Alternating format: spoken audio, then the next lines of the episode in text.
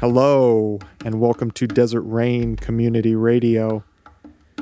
Those drums you hear in the background, that's courtesy of Monk Drums.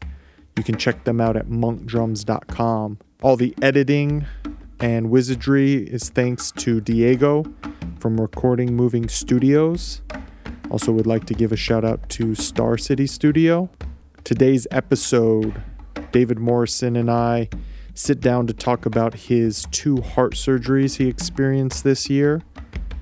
And we focus on the spiritual practices he used uh, before, during, and after to walk through that. Um, you know, everyone's been having a tough 2020, but for him uh, with the surgeries, uh, how to how he walked through the year. To hear other episodes of Desert Rain Community Radio, feel free to find us on Apple Podcast, Google Podcast, or Spotify. You can also stop by theruin.com to find the episodes there, as well as any uh, as well as writings by David Morrison. So, uh, if you like what you hear, please uh, share us with a friend, rate and review us. Uh, since we're a relatively new podcast, we'd greatly appreciate that. And let's get into it. Good evening, and welcome to another week of Desert Rain Community Radio. I'm here with David Morrison. How are you doing tonight? Hello, sir. How are you? Doing well, man. It's good to see you. Not bad. I'm We doing uh, all right. took a what two weeks off, a week off, something like I think that. a week. yeah, we skipped a week, and uh, that's actually one of the things I wanted to get into tonight with you. Is um, the reason we skipped a week is because you had a, a surgery that was kind of a follow up surgery to one you had uh, back in June of 2020. Uh, so Yeah. I just wanted to explore explore the surgeries with you, but more so explore the recovery, um, and not even so much the physical recovery, um, but the the emotional and spiritual recovery, which in my estimation are, are closely connected, at least from from times I've had physical ailments. So uh, maybe you could tell us a little bit um, about the surgery from early on in the summer and, and sort of the follow up, what those were, and then we can dive into the Sure. the spiritual side of it. Yeah, let's just say my body's been a, a metaphor for the year 2020. so that's pretty much. Unfortunately, that's Yeah. seems to be true. lived it out in my body. So, how did the how did this all start? Sort of going down the this metaphor. Well, um, I guess it was June 9th of this year. Uh, I was out walking in the desert and I had a kind of a strange premonition um, out in the desert. It's around evening. Um, should I talk about that first before absolutely. the? So you know, because I think it's all that's connected to the bigger story. right The beginning yeah. of this story there is a very profound part to where we are today, in my estimation. Yeah. And so a friend of mine, his uh, mother in law had just passed away. I just heard that. And so I was kind of keeping her in my heart, praying, going up this this little desert road uphill about sunset and just kind of holding space for them and and kind of saying a goodbye for her and kind of walking her across in some ways. Well, and, and for bigger context, you've done this for other people Yeah, in and I the work with hospice years, right? I kind of I call it dream walking, it's kind of a new age sounding kind of thing. But uh, yeah, I kind of walk them across the river, and it's just it's basically imaginative prayer. And so I did that, and and as soon as the sun went down, I felt like so, I knew something was off with my body, and and so I sat down on the ground and and contemplated just sitting there and waiting for death to come. Right. and Literally. yeah, yeah, I was because it's kind of the way I wanted to die. I was already dealing with mortality issues. Uh, I had a cancer scare earlier, a couple In, in 2020. in 2020, Right. yeah. And so I was already facing mortality and dealing with those kinds of issues. And I mean, we're all facing mortality. We just don't We like to pretend we, are not. Yeah, we like to keep that illusion nice and big and fat. There's a good book. but my called, illusion had shrunk to a very thin veil. Yeah. Let's just say it that way. There's a good book called Denial of Death that, that lays yeah. out that whole thing, and you, the the denial for you was was not not as deep as for right. for the average Joe, so to speak. And I'd kind of already imagined the way I'd like to go is uh, in the desert under a sky rather than the fluorescent lights of a hospital. Mm-hmm. Um, the coyotes ripping my body to shreds, Feed, feeding their young, feeding you. their young, uh, and so you know it's kind of a fantasy I had, and right. So I sat you still down. Have it though. Yeah, oh, of course, yeah. That beats fluorescent desert, lighting, desert and tubing. Uh, desert monk through and through. Yeah, I want to be. I want the desert to receive me back. Mm-hmm. And so, so I sat down and kind of waited, thinking I was maybe having a heart attack, maybe a stroke, but I wasn't sure. Just I knew something was off. I knew an infection was coming or of some sort in my legs. And you knew that because you've had infections. Yeah, I've had chronic problems right. with uh, from going back to another mortality brush in 2011 when I went septic and survived it. And my ongoing joke with doctors and nurses is that um, God really doesn't like me. And they'll ask me, well, why do you say that? And I say, because he keeps letting me survive this stuff. And, uh, and they don't find time it, they don't find it as funny as I do, but I think God finds it hilarious. Yeah. Um, God's a comedian. Yeah. Yeah. If he, if, if God is not a comedian, then why would I want to be with such a God for all eternity? So, but then I got really tired waiting, and coyotes, you know, I've put out meat for them, and they don't even touch it sometimes. So I did. I figured they're not going to eat me, and and death is always late, and so I got up and went and home. Random. Boredom late, pushed late me home. Uh, Marsha knew I was knew something was up as soon as she saw my face, and and then later that evening I went into deep chills and shaking and then the next morning, which you've experienced those symptoms from some of your other infections. Yeah, this one was a little more intense more, than okay. usual. I knew something. Yeah. So in the morning, I couldn't even walk. I was there was sciatic pain in my hip.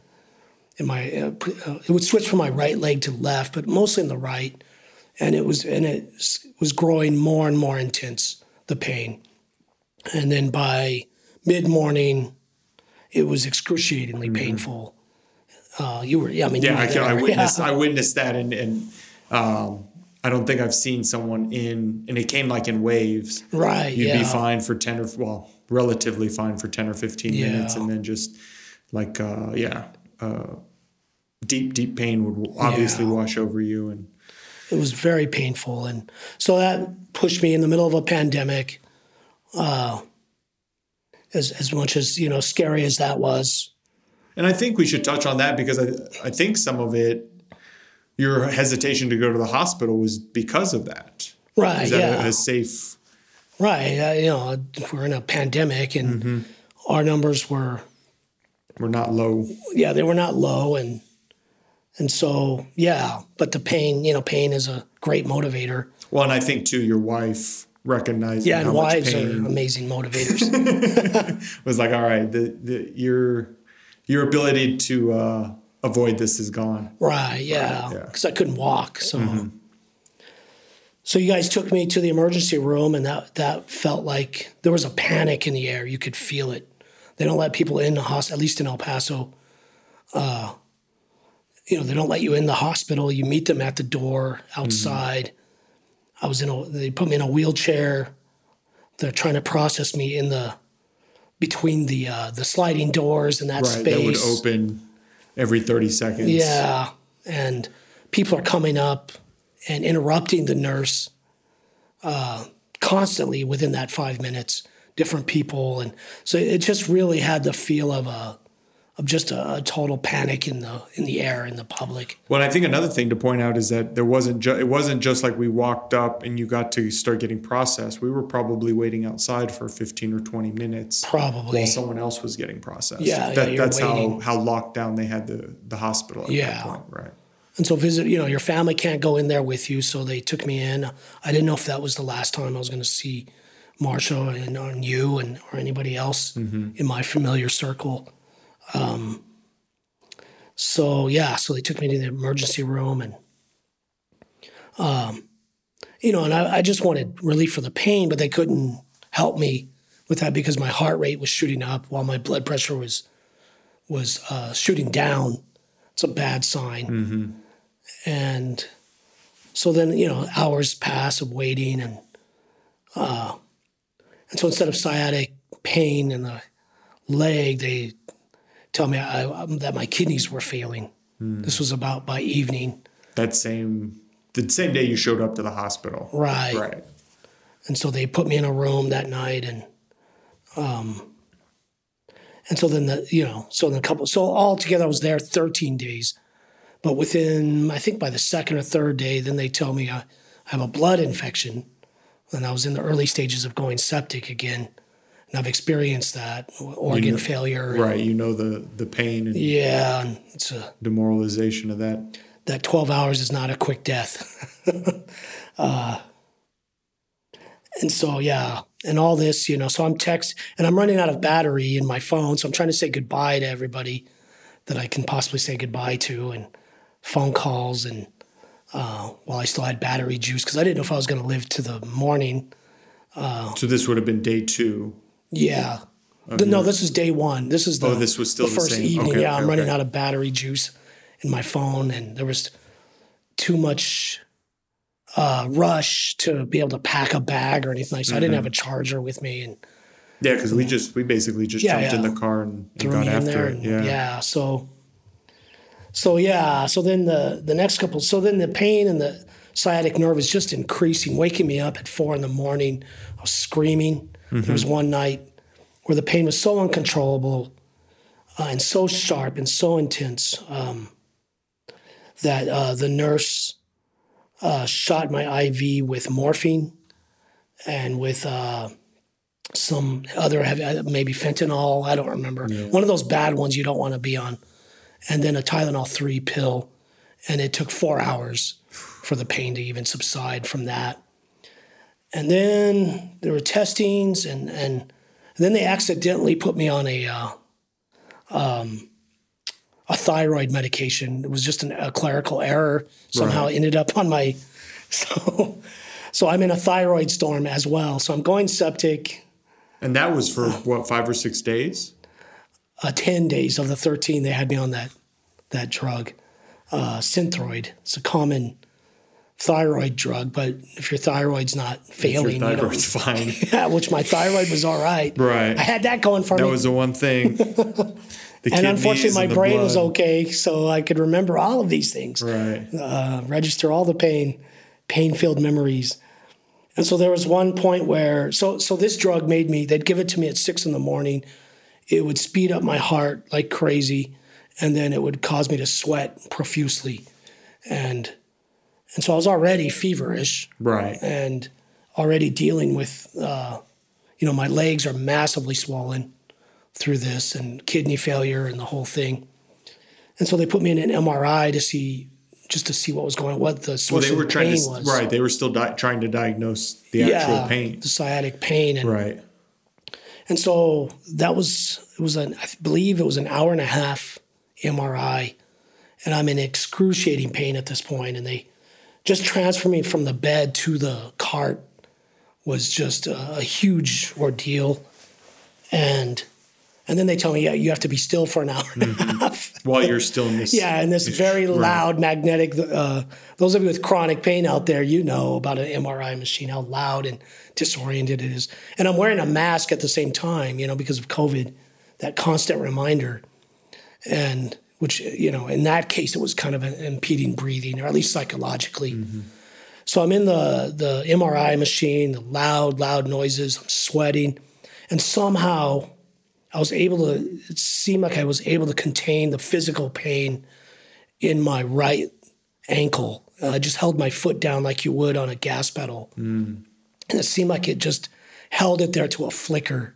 Mm. And they, the hospital, they were, the technicians were very pleased that I was able to be still for an hour and a half. I don't know how that happened. I, I mean, I did centering prayer. I was going to say that you did mention to me at some point the the prayer process that you went through. I don't know if Yeah. you want to touch on. I go ahead and touch on that right now. Yeah, I just had to be as still as possible.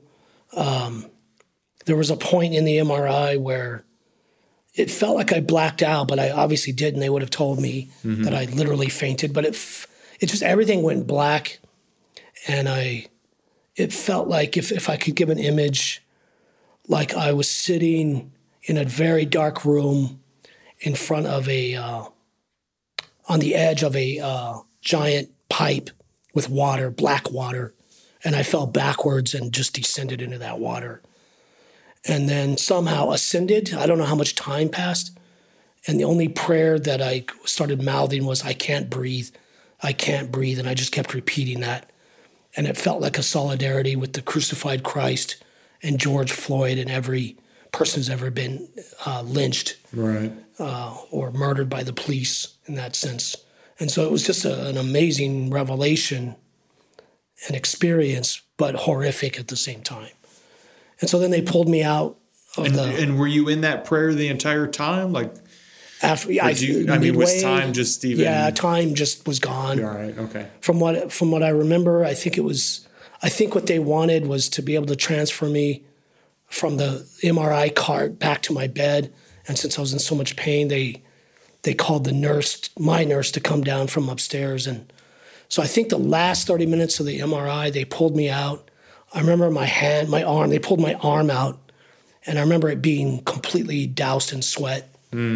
And then she shot me with morphine, and then they shoved my arm back in and shoved me back in the for the last 30 minutes. And I think they were trying to, yeah, edge off the, the pain for the transfer.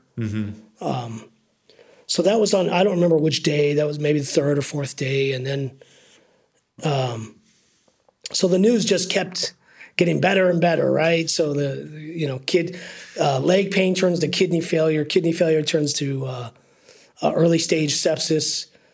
And then that uh, night, about 4 a.m., Well, and, on top of all that, they're still trying to diagnose the pain. Yeah, they, and they can't figure out Right. why. They had some theories, but none of them panned out. And then I was talking to the uh, uh, the the the CNA or the tech who was on call. They take your vitals every four hours, and I was getting along pretty well with him because he was a Seattle Seahawks fan and uh, and a sports fan, and so you know we were talking a lot about that stuff and. Um, and then I, I felt tightness in my chest about four in the morning.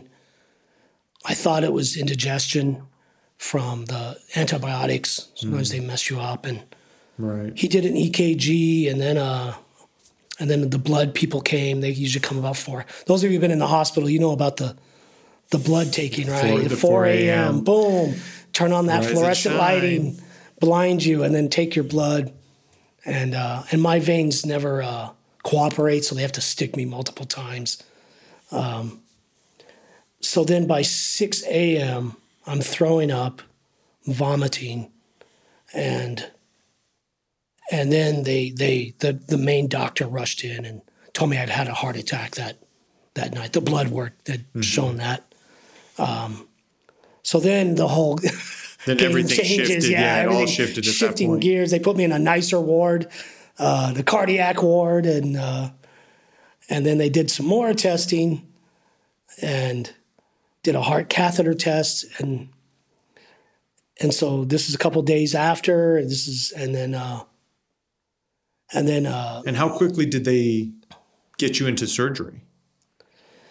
From the time you had your heart so attack. I had the heart attack on a Sunday morning at about 4 a.m. okay. Monday, they did some testing. Uh, Tuesday, they did a deeper heart catheter test, which is a more intrusive test. Right. And so Tuesday morning, a surgeon, I'm recovering from the heart catheter testing, and a surgeon came to see me and he said, Your, your heart is 100% blocked. And so I asked him if I was on punked. 'Cause, yeah, it doesn't sound Well, right. 100%? And when not you 98? called, not you, 95? You called me that day or the next day telling me the same thing, and I laughed at you because I thought you were. I you were thought he was joking. Right. hundred percent. Yeah. So I asked him, "How have I been walking around? You know, how Have I been alive? Uh, am I a zombie? Am I what? How is this possible? A hundred? What? Not eighty? No, eighty? yeah. Hundred percent." And he said the fourth valve was completely destroyed. Oh, so they knew that before the surgery. Right, because the heart the catheter go, takes a camera okay. into your heart and Okay. looks deeply into it. And so he wanted to do surgery right away, but the problem was I was recovering from kidney failure and early stage sepsis. So there were those complications. And then I, I told him, I said, I, I don't want to do this anymore. This is becoming a quite the production to keep me alive. And I'm not, I don't know if I'm interested in, in doing this surgery. And you were being dead serious. Yeah. And so he was like, What what? And so he uh he said, Well, do you have a family? And I said, Yes. But they're quite familiar with my mortality and they've faced that before. And I told him I, if if it's just gonna be continuing chronic illness for my life and a and a huge production just to keep me alive, I'm frankly I'm not interested. And so I, I guess he was taken aback by that and and uh so he said, I'm going to go check my notes. I'll be back. So I don't know, maybe an hour later, he comes back and he says, All right, what if I told you? he's like He's trying to sell it to you. me. Yeah. So what if I told you, uh, you know, uh, bypass surgery would cause blood to flow where it wasn't flowing in your body for years? And so infections could theoretically, he said, I'm not promising or guaranteeing anything. Right. And this is my lawyer standing next to me. No, he didn't do that.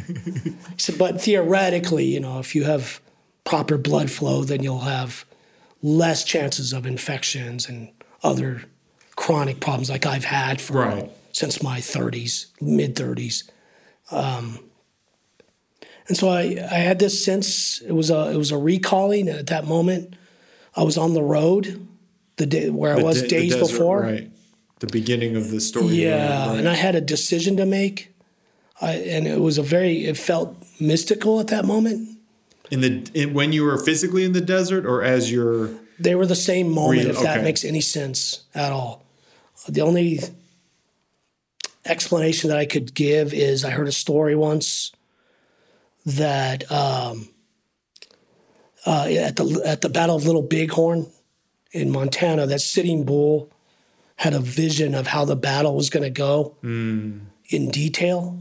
It was all in a vision, and then they they reenacted the vision in a ceremonial dance, and then they claim the Sioux Indian uh, Indians claim that when the actual battle with Custer and the U.S. Army took place, that that was just secondary compared to the vision They and the, already- the ceremony. Right. They were just making it, ratifying it, if you will. And so it, it felt very much like what happened to me on the they road were bringing it to the physical plane Exactly. at that point. which wasn't as a big of a deal as what had happened in actual- Sitting Bull's vision and their communal uh, ratification of it. And that's, you know, I mean, I'm no Sitting Bull, and I'm definitely no Custer. Uh, thank God. But- uh, I hope. I guess But there's that's Custer the in connection. all of us, though, right? Yeah, for sure. we're breathing the same air that both Yeah. of those guys were at some point. But sitting there with the doctor explaining what's going on, and, and after he leaves the room, you're you're back in sitting on the side of the road in the middle of the desert. While he's talking to me. Okay. Yeah, this is all instantaneous, and and I had a sense of a voice, if you will. Uh, it wasn't really even a voice; it was just a still, small whisper, a realization. I like to call it the God nudge. Yeah, exactly. You know, um, that said, uh, you could stay or you can go. And however, the world needs Anam Caras or soul friends which we've talked about more than ever. Right. uh, would you like to stay a little longer for that?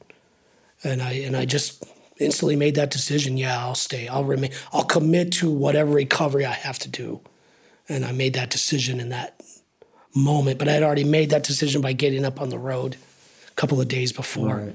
And the whole hospital experience felt very scripted in that sense. It was very unusual for me. Um, and it was very different from my hospital stay when I had sepsis in 2011. Right, and you you you're very familiar with hospital stays. Like Unfortunately, yeah. right. That this is not your first go round No, having a long stay at the at the hospital because of a some kind of exactly. In fact, uh, yeah, I, I've had I've had three very close brushes with with death. one of them is a child, right? Yeah, in childhood, I had uh, in third grade, I had uh, the flu and pneumonia at the same time. And I was in that exact same hospital that I was in for the heart surgery. And the morning of the surgery, they took me, this guy picked me up in a wheelchair and took me to the bowels of the hospital. It looked ancient, looked old, and took me to a respiratory lab, put me in a glass booth to test. It's kind of un- unsettling that they test uh, whether you're, you're you can take the trachea, uh, the uh, ventilator. Your trachea can take the ventilator one hour before the surgery. Right.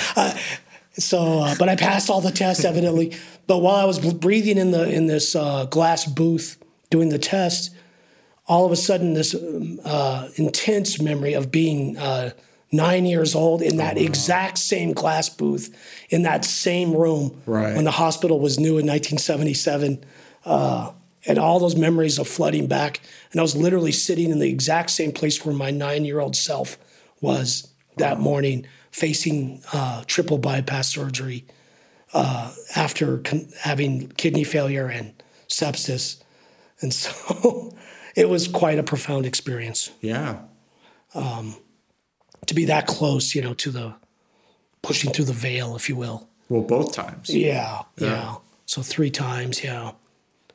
And so yeah, so I committed to it, and they, yeah, it was it was a unique time to have a surgery since no family or friends could be there with me. So Due to COVID. because of COVID, yeah. Right. So it was it's quite an isolating experience, um, and I'm glad they told me they were going to do the surgery. I believe on a it was a Tuesday morning, and they were going to do it on Wednesday morning. So I'm really glad.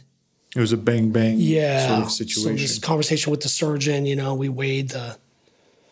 You know, once I committed, I committed, and I think I mentioned last time it was almost a scripted, prophetically scripted experience, whereas my uh, brush with death in 2011 was was a descending into the uncertainty Felt much more chaotic. the, yeah, very chaotic and very much an existential crisis. Um, and the uncertainty and the fragility of life, you know, and how precious life really is.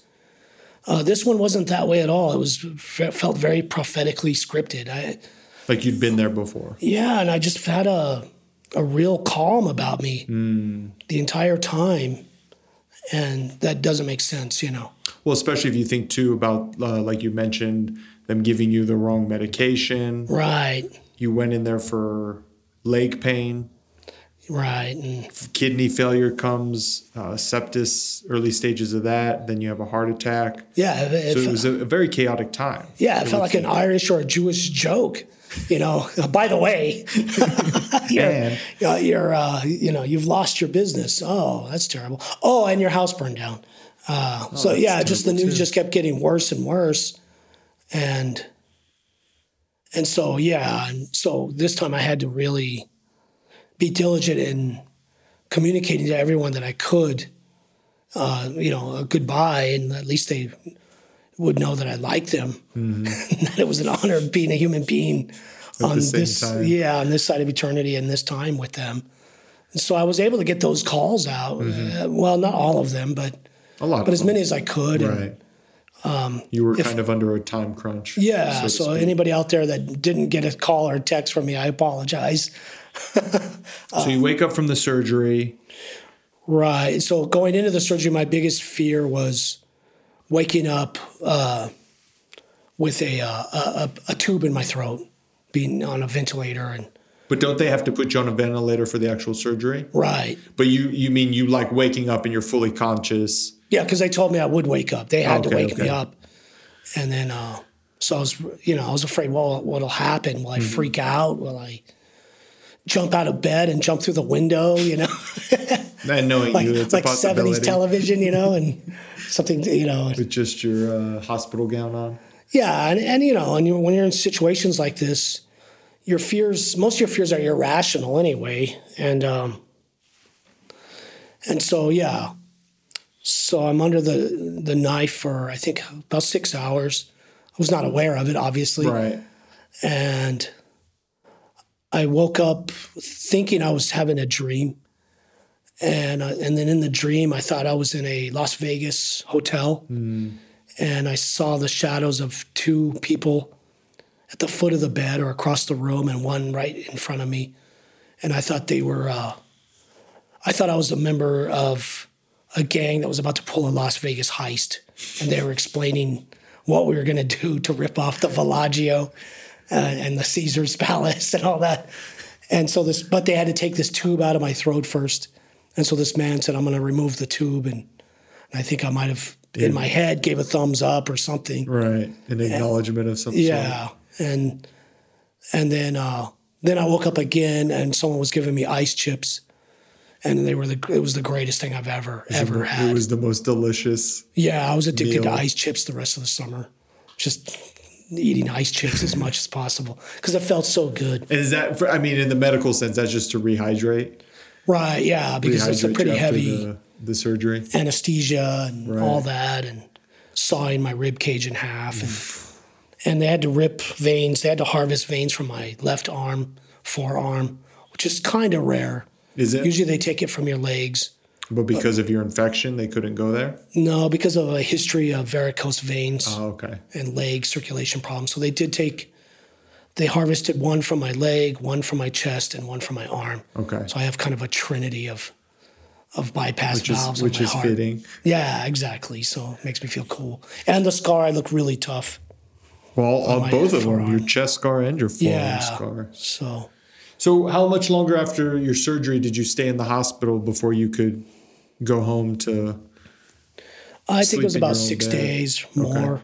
So yeah, so that was just learning. And what was that? Those six days post surgery, trying to get your your wits about you after having your chest yeah, cracked the- open. I think the main thing was to get me ambulatory, and so the physical therapy team would come and and uh, get me up and walking, Mm-hmm. and that was that was the, the the day after the surgery. They get you up right away, Right.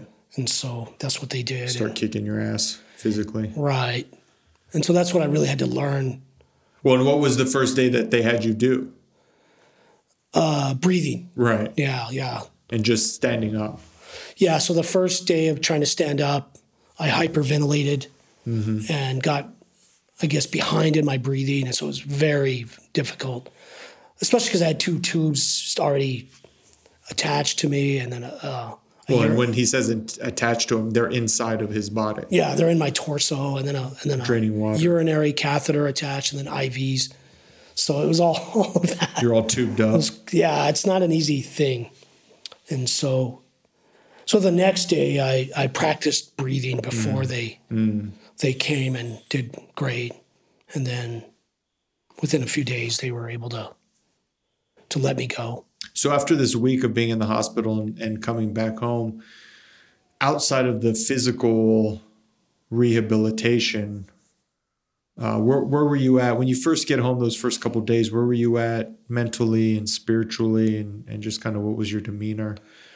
Yeah, it was kind of surprising because with heart surgery and heart events, they kept warning me about clinical depression. Okay, and but I didn't experience that. I've I've experienced it before uh, in 2011 when I, had to be re-hospitalized a couple months later. okay, I definitely felt a uh, I wouldn't say clinical, but definitely depression. right, This time I, I was waiting. It was almost like I was waiting for this dark cloud to come over me, and it never did.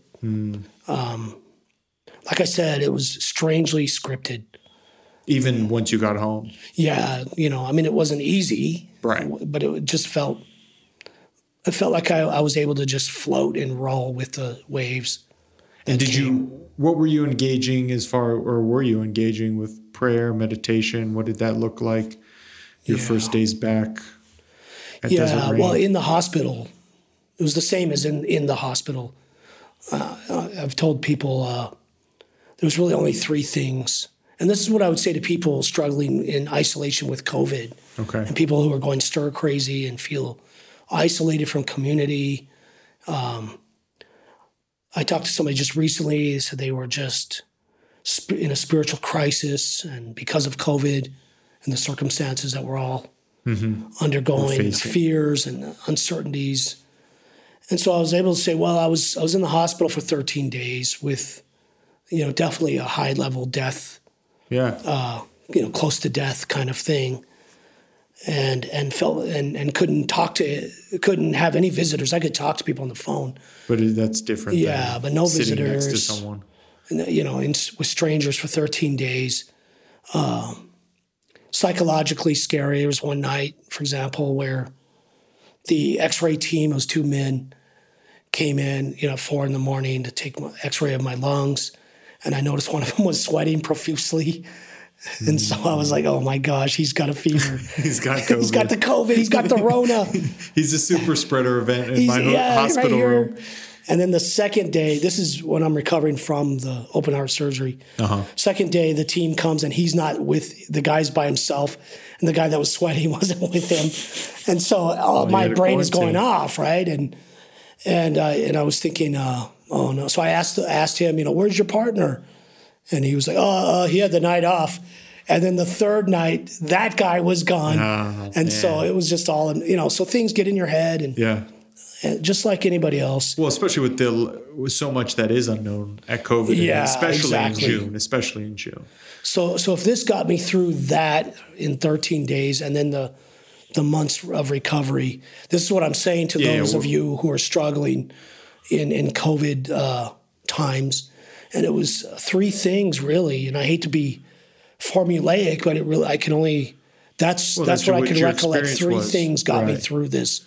One was breathing, um, being very conscious of my breathing and being very intentional about it, and breathing deeply as, as to get oxygen into my lungs to, Mm-hmm. to help my heart.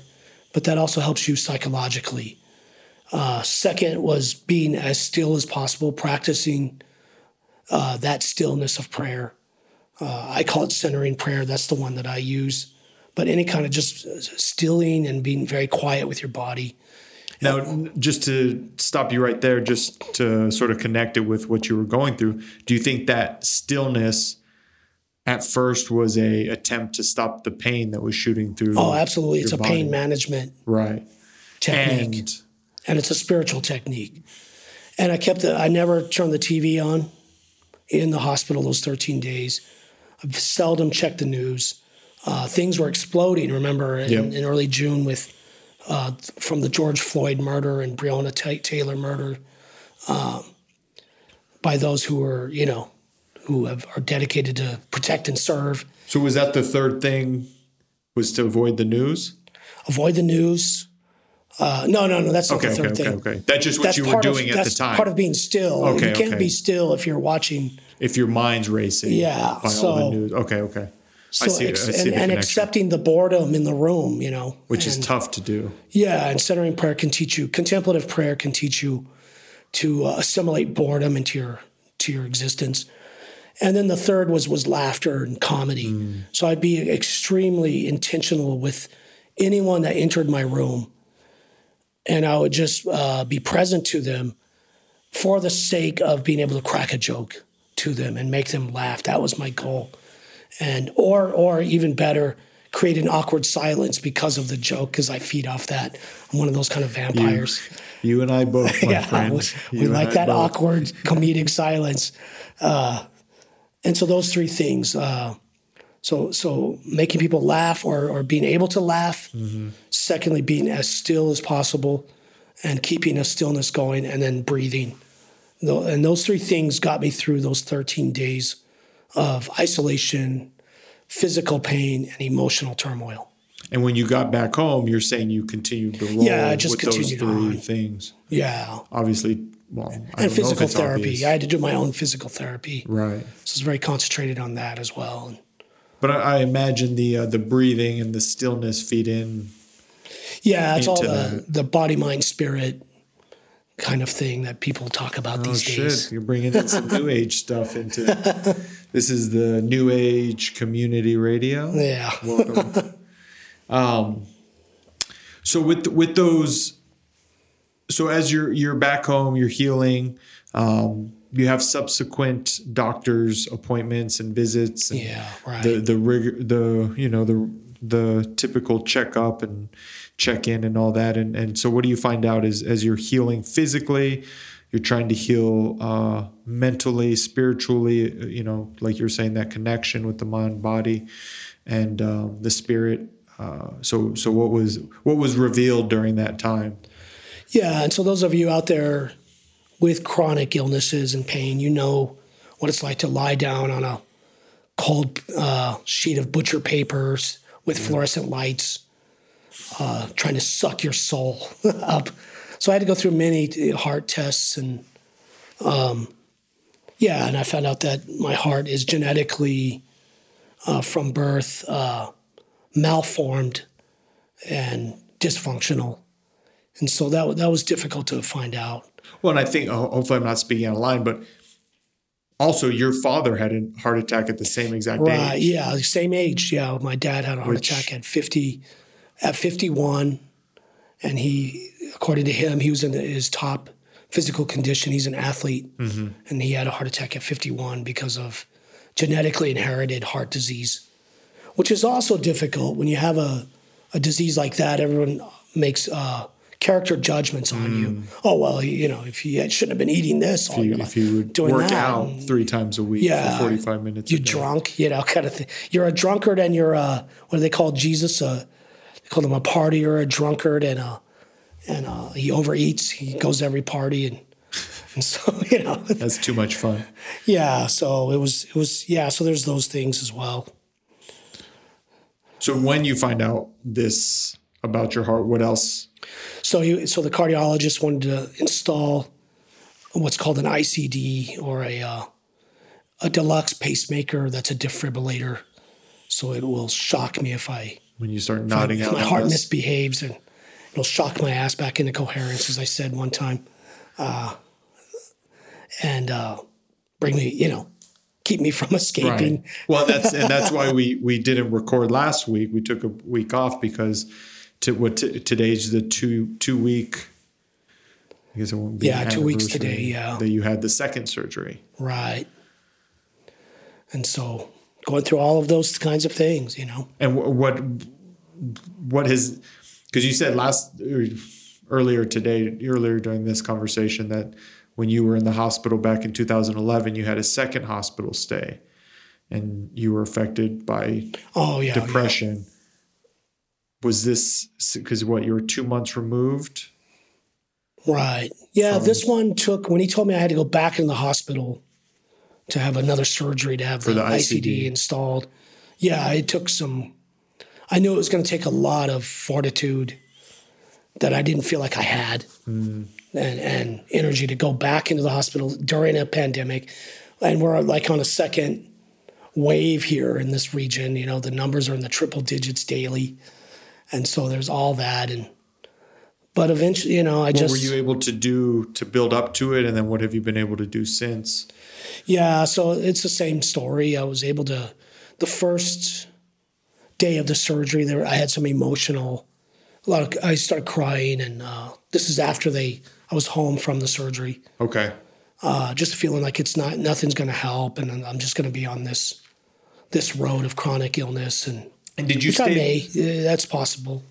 yeah anything i mean anything's possible it's, Yeah. it's hard to project in the future but did you stay a night that second surgery or was it No, I was wham bam early in the morning. I was released later in the afternoon. so later you're later that evening you're having these emotions. Yeah, and then that was when the sedative was wearing off and the pain was setting in, and I didn't, I didn't take the uh, painkillers in time, stay so the of it. pain threshold went way up for several hours, and so I just laid on my back and let the pain, you know, Uh-huh.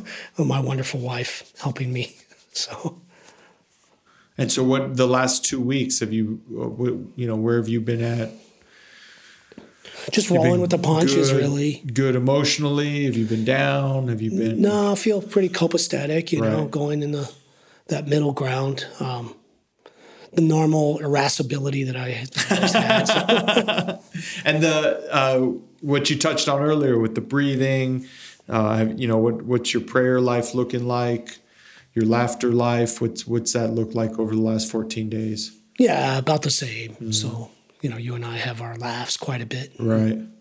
my wife and I.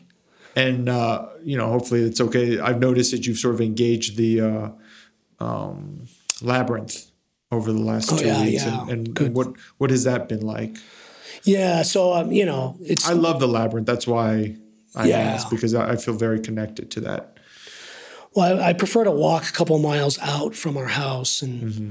but because you know I'm getting used to this, the ICD, uh, I don't want to go into you know they don't if it ends up having to shock me, I may pass out, Mm.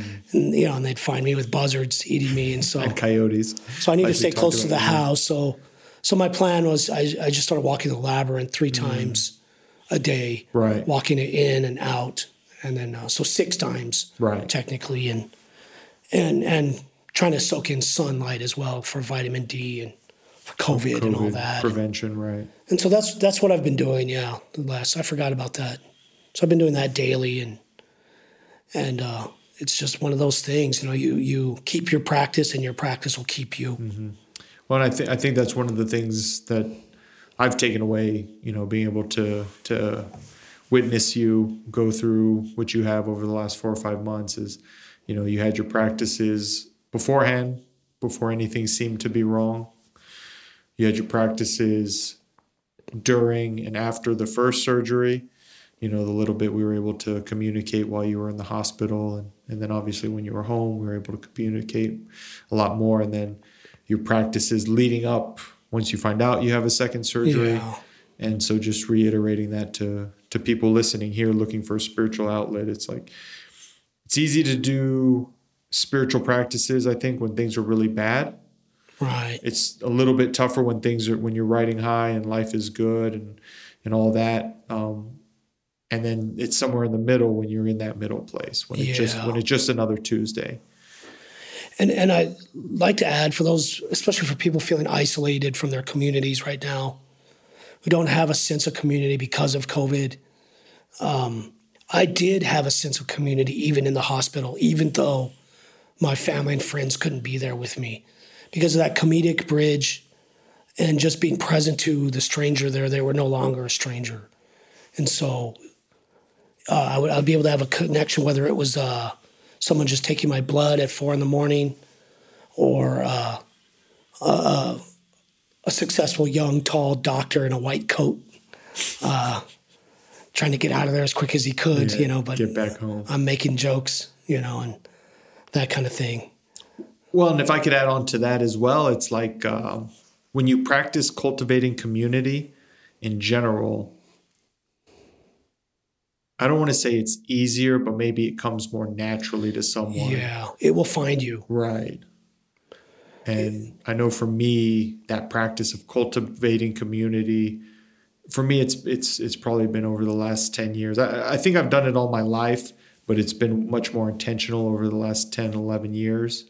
Um, and it once once you've you've worked that muscle over Yeah. and over, it's it's uh, like you said, at some point it starts finding you. Yeah, and and the physical pain and the and the pain of isolation uh, put me in solidarity with all those that suffer, which is as a Christian that puts me in union with the, with the suffering crucified Christ. Well, but it's communion. Yeah, in, and in the most true in the truest sense that you could possibly have. exactly. So when that nurse pulled my hand out of the MRI and she held my hand and administered uh, morphine to me, you know, it was it was very much a unitive experience and. With the sufferings of Christ and George Floyd and those who've been unjustly uh, treated throughout history, as well as uh, community. You know, this this nurse trying to help me, and so it was it was a profound experience. And so community can find you, and it will and it will. it will Yeah, if it really if you will. open, if you allow yourself to be open to it uh, well i appreciate your your honesty your vulnerability Thank you. i know you're still like right in the middle of the recovery process of this. Yeah, we're still getting meds straightened out. and yeah and, and that's one of the reasons one of the reasons i wanted to talk to you about it and i really appreciate you being open to that oh, yeah, it's, it's because i, I got to do something with it. got to do something with it man we can every, every low point we have in our life we can we can help someone else with that so Yeah. Uh, so once again, thank you for for tuning in to Desert Rain Community Radio. I don't think this is episode six or seven or something like that. Yeah, I don't remember. I have to start putting them together and, and putting them out there. So we appreciate your time. We appreciate Thank your you. interest. Um, theruin.org or is it .com? Dot com. theruin.com if you if you want to reach out and and touch base and connect a little bit deeper with us uh, there's a lot of information there um, or if not uh, feel free to please tune in next next week and we'll have a, another episode for you. So have a wonderful night. Thank you. thank you